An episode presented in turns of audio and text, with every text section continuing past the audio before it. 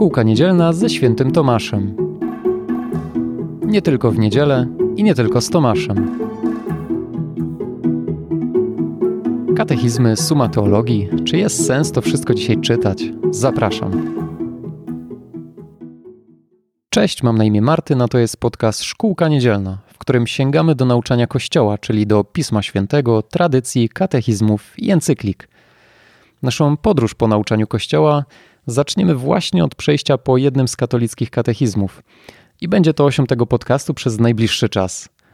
Oprócz tego, odcinki o fragmentach katechizmu będziemy przeplatać nauczaniem świętego Tomasza Zakwinu, który jest patronem tego podcastu. Dzisiaj opowiemy sobie o dwóch dziełach, z którymi będziemy pracować, a są to Suma Teologiczna i Katechizm Rzymski. Zacznijmy w takim razie od wyjaśnienia, czym jest w ogóle katechizm. Katechizmem możemy nazwać książkę, która zamyka w sobie treść nauki chrześcijańskiej i robi to w formie krótkich pytań i odpowiedzi, dzięki czemu treść staje się łatwo przyswajalna. Taka forma katechizmu nie jest przypadkowa, ale wynika z tego, że nauka chrześcijańska jest jasna i prosta i dlatego daje się zamknąć w formie krótkich pytań i odpowiedzi. Na samym początku zadajmy sobie pytanie, dlaczego właściwie chcemy omawiać katechizm rzymski – Pewnie niewielu z Was go w ogóle kojarzy. W naszym kościele mamy dwa tak zwane katechizmy uniwersalne, z których pierwszym jest właśnie katechizm rzymski, a drugim znany przez wszystkich katechizm Kościoła katolickiego. Będziemy omawiać katechizm rzymski dlatego, że jego forma bardziej przypomina to opisaną przeze mnie przed chwilą, czyli pytania i odpowiedzi są w nim krótkie, czym właśnie ten katechizm różni się troszkę od katechizmu Kościoła katolickiego, w którym te odpowiedzi są trochę bardziej rozbudowane. Ok, jak w takim razie wygląda katechizm rzymski? Katechizm ten jest podzielony na kilka części i opisuje skład apostolski, sakramenty, dziesięć przykazań i modlitwę pańską, czyli Ojcze Nasz. Oprócz tego zawiera jeszcze dodatek, który został włączony do niego później. Dodatek ten opisuje i wyjaśnia dwa dogmaty, dogmat o nieomylności papieża oraz dogmat o wniebowzięciu Najświętszej Maryi Panny. Kiedy w zasadzie powstał ten katechizm? Kiedy został ułożony? Katechizm ten powstał po Soborze Trydenckim i opublikowany został w roku 1566. Do kogo był adresowany? Był adresowany do proboszczów, którzy wiarę katolicką na jego podstawie mieli przekazywać i objaśniać swoim parafianom. Dzisiaj moglibyśmy powiedzieć, że jest to katechizm bardzo dobry dla wszystkich tych, którzy chcą swoją wiarę po prostu poznać. W związku z tym, że był to katechizm powszechny, to na jego podstawie powstawały inne mniejsze katechizmy. Jednym z takich katechizmów był na przykład katechizm kardynała Bellarmino. Niestety z czasem właśnie takie katechizmy wypierały ten, na którym bazowały, czyli katechizm rzymski – i w odpowiedzi na tę sytuację papież Klemens XIII napisał list. I w tym liście przypomniał o ważności i pożyteczności katechizmu rzymskiego. Chciał tym samym przywrócić mu popularność i zadbać o jednostajność nauczania. Niestety ta próba się nie powiodła i małą popularność katechizmu rzymskiego starano się naprawić coraz to nowszymi metodami katechizmowania, co doprowadziło do sytuacji, w której wiara katolicka była nauczana w sposób tak różny, że ludzie mieli wrażenie, jakby uległa zmianie. Powinna być to dla nas nauka, że czasem wystarczy sięgnąć do tego, co pewne i sprawdzone. Dlatego właśnie na tym katechizmie oprzemy nasze głębsze poznawanie wiary katolickiej w tym podcaście. Ale po co w ogóle poznawać swoją wiarę? Przecież świat, w którym żyjemy, jest światem, który jest wrogiem używania rozumu a za drogowskaz służy mu jedynie spełnianie własnych namiętności. Skoro wspomniałem już o rozumie, to przejdźmy do drugiej części dzisiejszego odcinka, czyli powiedzmy krótko o Tomaszu Zakwinu i o jego dziele, czyli sumie teologicznej. Zastanówmy się na początek, w jakiej relacji do siebie powinny znajdować się rozum i wiara. Podobnie jak w problemach teologicznych pierwszych wieków, tak też i tutaj – Napięcie między wiarą i rozumem powstaje wtedy, kiedy jedno z nich zaczyna być akcentowane względem drugiego. Możemy wtedy wpaść w jeden z trzech błędów. Pierwszym z nich będzie sceptycyzm. Sceptycyzm powie, że wiara sama w sobie jest irracjonalna, lub po prostu przeciwna rozumowi. Ktoś może powiedzieć, że skoro wiara nie może zostać dowiedziona, oznacza to, że jest nieracjonalna, albo co równie popularne, nauka obaliła religię. Drugim błędem będzie coś zupełnie przeciwnego, mianowicie fideizm. Osoba wyznająca ten pogląd przyzna, że tak, wiara jest sprzeczna z rozumem i dlatego stwierdzi, że w takim razie powinno się pozostać tylko przy samej wierze. Taki pogląd może czasem skutkować literalnym odczytywaniem niektórych fragmentów Pisma Świętego, mimo iż taki sposób ich odczytywania będzie zupełnie przeciwny rozumowi. Ostatnim z błędów jest subiektywizm. Będzie on polegał na stwierdzeniu, że wiara owszem jest prawdziwa, ale tylko dla mnie, jest czysto osobista. Przeciwko tym błędom wypowiada się właśnie Tomasz Zakwinu.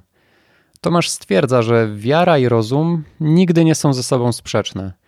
Przy założeniu, że mówimy o prawdziwej wierze i rozumie, który w logiczny sposób dowodzi faktów, które mogą być przez nas poznane. Ale po co w XXI wieku interesować się dominikaninem, który żył w XIII wieku? Odpowiedź na to pytanie leży bliżej niż myślimy, bo leży w nas samych. Każdy z nas, gdziekolwiek na Ziemi, chce po prostu być szczęśliwy. Żeby jednak nie pobłądzić w tym szukaniu szczęścia, potrzebujemy dwóch rzeczy: celu i środków, dzięki którym ten cel możemy osiągnąć. To, co nazywamy szczęściem w tym życiu, jest niestety niedoskonałe, ponieważ jest albo chwilowe, czyli tymczasowe, albo może być stopniowalne, co oznacza, że zawsze możemy znaleźć rzecz lub stan, które uszczęśliwi nas bardziej. Jeśli będziemy poruszać się tylko w takiej rzeczywistości, to co jakiś czas będziemy doznawać po prostu rozczarowania, gdyż kolejne nasze pasje przestaną nam wystarczać i trzeba będzie rozpoczynać od nowa szukanie nowych przyjemności. Można w takim razie pomyśleć, że nasze życie składa się właśnie z takich etapów wzlotów, upadków, nowych pasji i rozczarowań. Ja chciałbym się z tym nie zgodzić i zaproponować inną odpowiedź, bo uważam, że taka istnieje.